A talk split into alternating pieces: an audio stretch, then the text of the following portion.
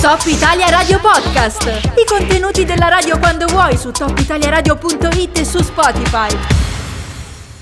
Come promesso parliamo eh, di una delle notizie di questi giorni che insomma è stata molto, molto seguita, eh, molto condivisa anche sui social e che riguarda un comune eh, che si chiama Emaville, si trova vicino ad Aosta per chi ci ascoltasse da Fuorivalle. Noi oggi siamo in compagnia della sindaca Loredana Petei alla quale diamo intanto il ben trovato. Buongiorno Loredana, come stai?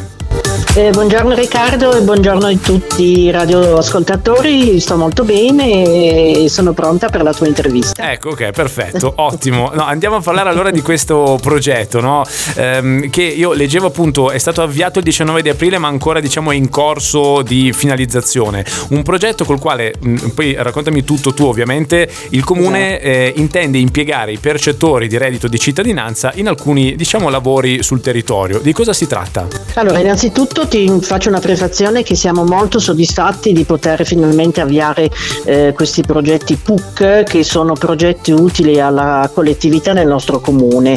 Ehm, ri- abbiamo sempre sin dall'inizio ritenuto che i beneficiari potranno essere sicuramente un valido supporto per le attività oggetto dei progetti che poi se vuoi andrò a eh, spiegarti nel dettaglio, eh, che sono tutti comunque tutti progetti improntati alla cura del territorio, decoro urbano e all'integrazione sociale. Siamo quindi fiduciosi che i beneficiari possano così sentirsi stimolati ad essere ancora più parte attiva della nostra comunità.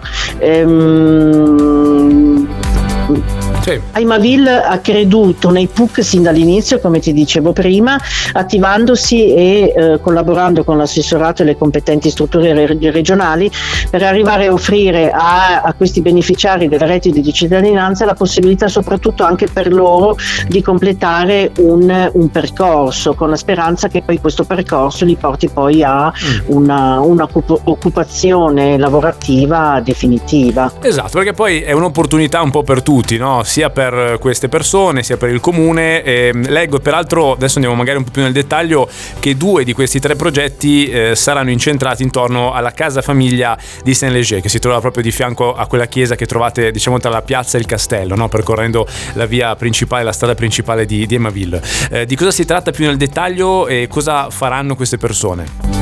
Sì, allora ehm, abbiamo sin dall'inizio perché mh, mm, con le, ehm, l'assessorato e appunto eh, gli uffici dell'assessorato ehm, abbiamo visto che questi progetti si potevano anche ehm, organizzare diciamo in collaborazione con eh, delle associazioni presenti sul territorio. E come hai detto tu bene noi abbiamo la casa famiglia di Saint-Léger e quindi con eh, Pietro Bertoldo che è il responsabile abbiamo subito ehm, cercato cercato di definire eh, dei progetti. Allora, in pratica questi tre progetti sono, ehm, sono pensati innanzitutto per l'attività di due persone per una, una durata di due mesi. Mhm. Il periodo di attività dei progetti eh, va dal 19 aprile, data in cui il, il, il, comune ha attivato sul portale del Ministero questi progetti, al 31 dicembre 2023. Sì. Faccio un passo indietro, come dicevo dicevi tu, al momento non sono ancora iniziati questi progetti,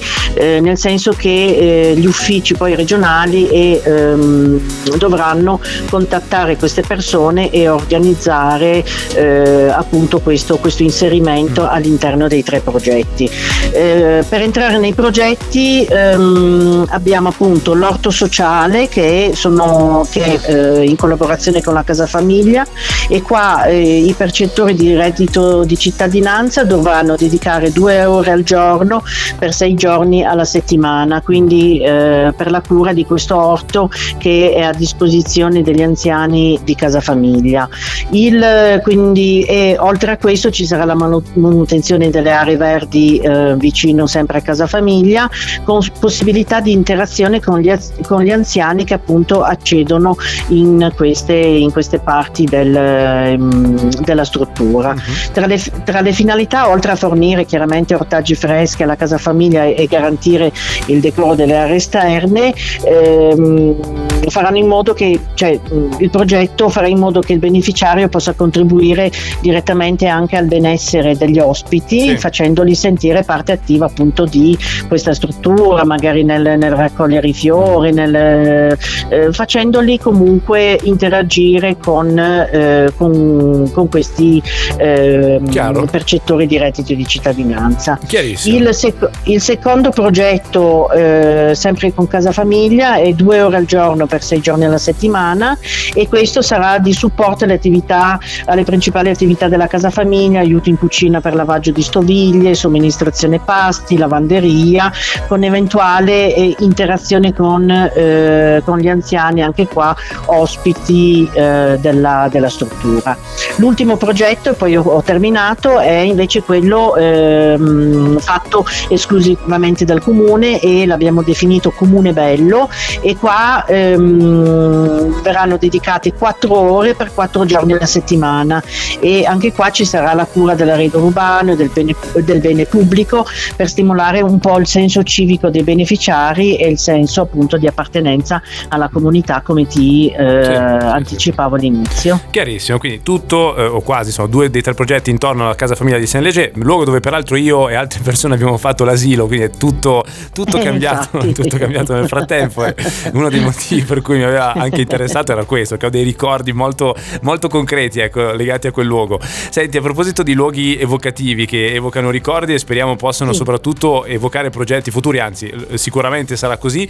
Eh, prima ho citato il castello di Emaville, è una data anche importante, no? quella del mese di maggio, in particolare il 14, perché finalmente apre al pubblico continuativamente e costantemente il castello. Cosa si prova a essere la sindaca che dopo tutti questi anni, questi decenni di restauri complessi, pipistrelli, le colonie, hanno dovuto rifare tutto. Di fatto sarà ricordata un po' anche come la sindaca no? dell'apertura ufficiale al pubblico del castello di Maville. Eh sì, devo dire che sono molto fortunata, no? Cosa dici tu? Sì. Eh, come, come, come, ho detto a dicembre, eh, per me è una forte emozione perché chiaramente eh, questa restituzione del castello a tutta la cittadinanza è un momento straordinario. Eh, quindi assolutamente il 14 il castello aprirà definitivamente e quindi mh, mm, e qua parlo a nome di tutta la comunità di Maville e non solo, credo anche quella valdostana, eh, siamo felicissimi.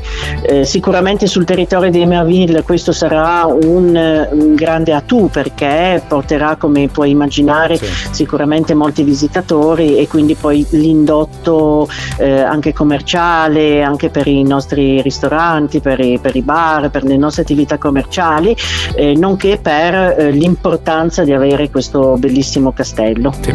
Quelle cose che cambiano proprio totalmente il volto di un paese, non c'è niente da fare. Era lì, eh, bellissimo, però eh, il fatto di poterlo visitare insomma, stravolgerà in positivo il comune di Maville e anche penso quelli circostanti. Intanto io ti ringrazio Loredana, grazie mille alla sindaca Loredana Petei per essere stata con noi, congratulazioni, in bocca al lupo per il futuro. Grazie mille a te e a tutti i nostri radioascoltatori, buona giornata a tutti. Top Italia Radio Podcast. I contenuti della radio quando vuoi su topitaliaradio.it e su Spotify.